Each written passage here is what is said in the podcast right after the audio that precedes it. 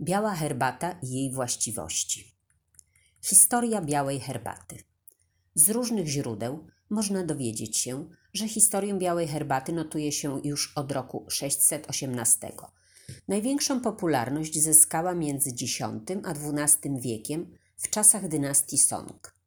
Liście herbaty i pączki mielone były na srebrzysty proszek i podawane w czasie ceremonii picia herbaty. Był to hołd składany cesarzowi. W drugiej połowie XIX wieku zaczęto uprawiać białą herbatę na skalę produkcyjną i ją eksportować. Czym różni się biała herbata od pozostałych herbat? Herbata biała pochodzi z krzaka Camellia sinensis. Z tego krzaka również pochodzą herbaty czarne, zielone, żółte ulung, puert.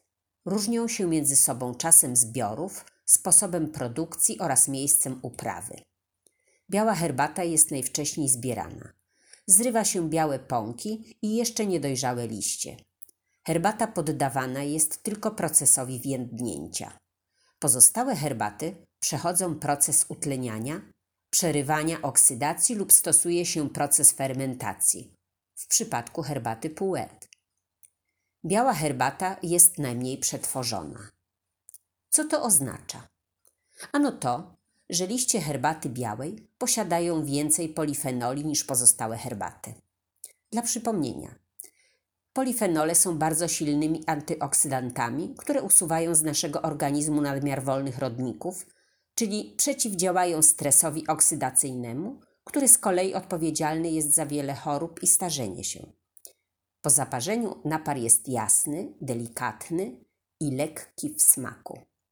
Nie znajdziesz w niej posmaku gałki muszkatałowej czy ziemistego smaku. Jakie są korzyści z picia białej herbaty? Zwiększa odporność na infekcje. Przez to, że posiada bardzo dużo przeciwutleniaczy, które usuwają z naszego organizmu nadmiar wolnych rodników, zwiększa naszą odporność, co jest niezmiernie ważne, szczególnie w okresie pandemicznym i jesiennym, kiedy to występuje najwięcej zachorowań. Chroni uzębienie. Jeżeli nie przepadasz za wizytami u dentysty, to dla ciebie wspaniała wiadomość. Zawarte w białej herbacie polifenole przyczyniają się do niszczenia bakterii odpowiedzialnych za ubytki w uzębieniu. Prócz tego herbata zawiera również fluor. Dentyści zalecają fluoryzację w ramach ochrony zębów. Cukrzyca i biała herbata. Wiadomo, że ludzie chorzy na cukrzycę muszą stosować dietę dla diabetyków cukrzycową, czyli jak najmniej produktów przetwarzanych i jak najniższy indeks glikemiczny.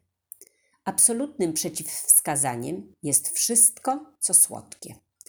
Doskonałym zamiennikiem napojów słodzonych jest biała herbata, która dodatkowo łagodzi pragnienie.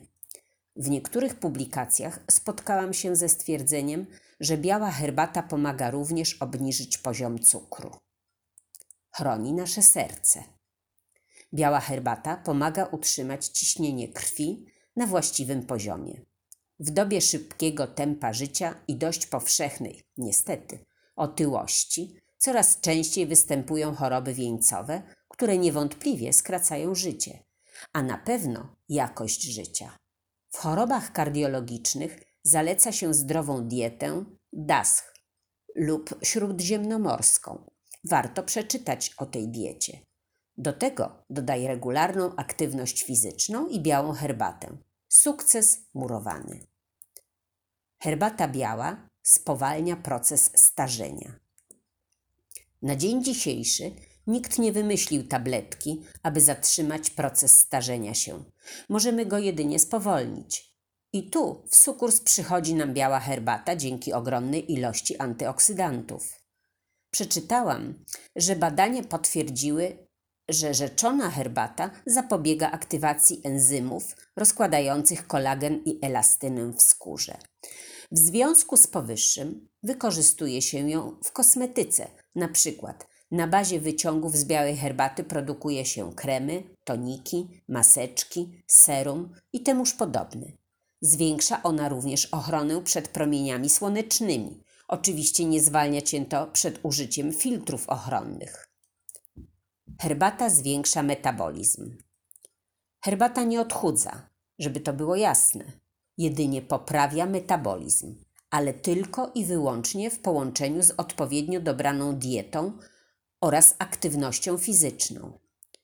Nie działa w połączeniu ze słodyczami, słodkimi napojami i temuż podobne. Koniecznie sprawdź swoje BMI. BMI 18,5 do 24,9 kg na metr kwadratowy waga optymalna. BMI 25 do 29,9 kg na metr kwadratowy oznacza nadwagę. Wartość powyżej 30 kg na metr kwadratowy to otyłość. Najbardziej niekorzystna jest otyłość brzuszna, czyli nadmierne odkładanie się tłuszczu w jamie brzusznej. Biała herbata wyróżniająca się niskim poziomem kofeiny. Herbata biała posiada mniej kofeiny niż pozostałe herbaty, nie mówiąc o kwasach.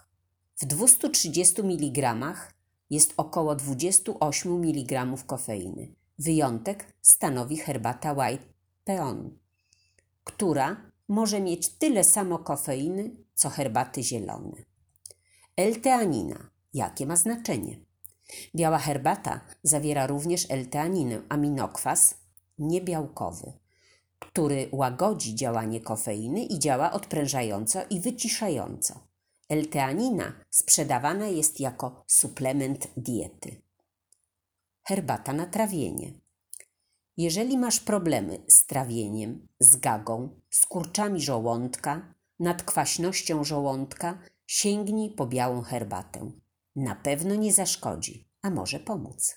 Znam przynajmniej kilka osób, które zamiast pastylki na trawienie wypijają białą herbatę. Wypróbuj i ty. Jaką wybrać herbatę? Kilka dobrych lat temu otrzymałam w prezencie białą herbatę. O herbatach wiedziałam tylko tyle, że są czarne i że zaparza się w czajniczku esencję, po czym rozlewa do szklanek i dodaje wodę. Często zaparzany rano napar służył aż do kolacji, ale wtedy wiedziałam już, że nie powinnam pić herbaty z torebek. Zaparzyłam herbatę tak, jak czarną, a tu dziwny, inny smak i słomkowy kolor.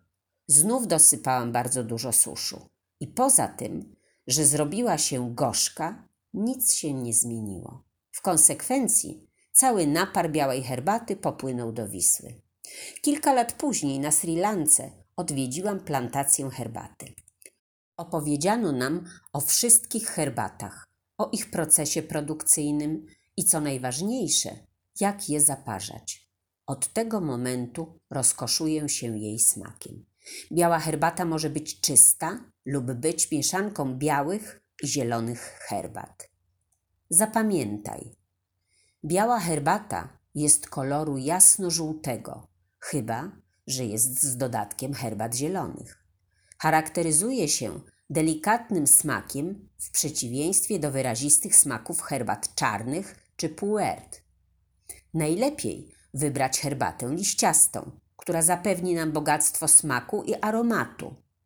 A zatem wsyp 4 do 5 łyżeczek suszu na litr naparu i zaparzaj przez 1 do 3 minut w temperaturze 80 stopni Celsjusza.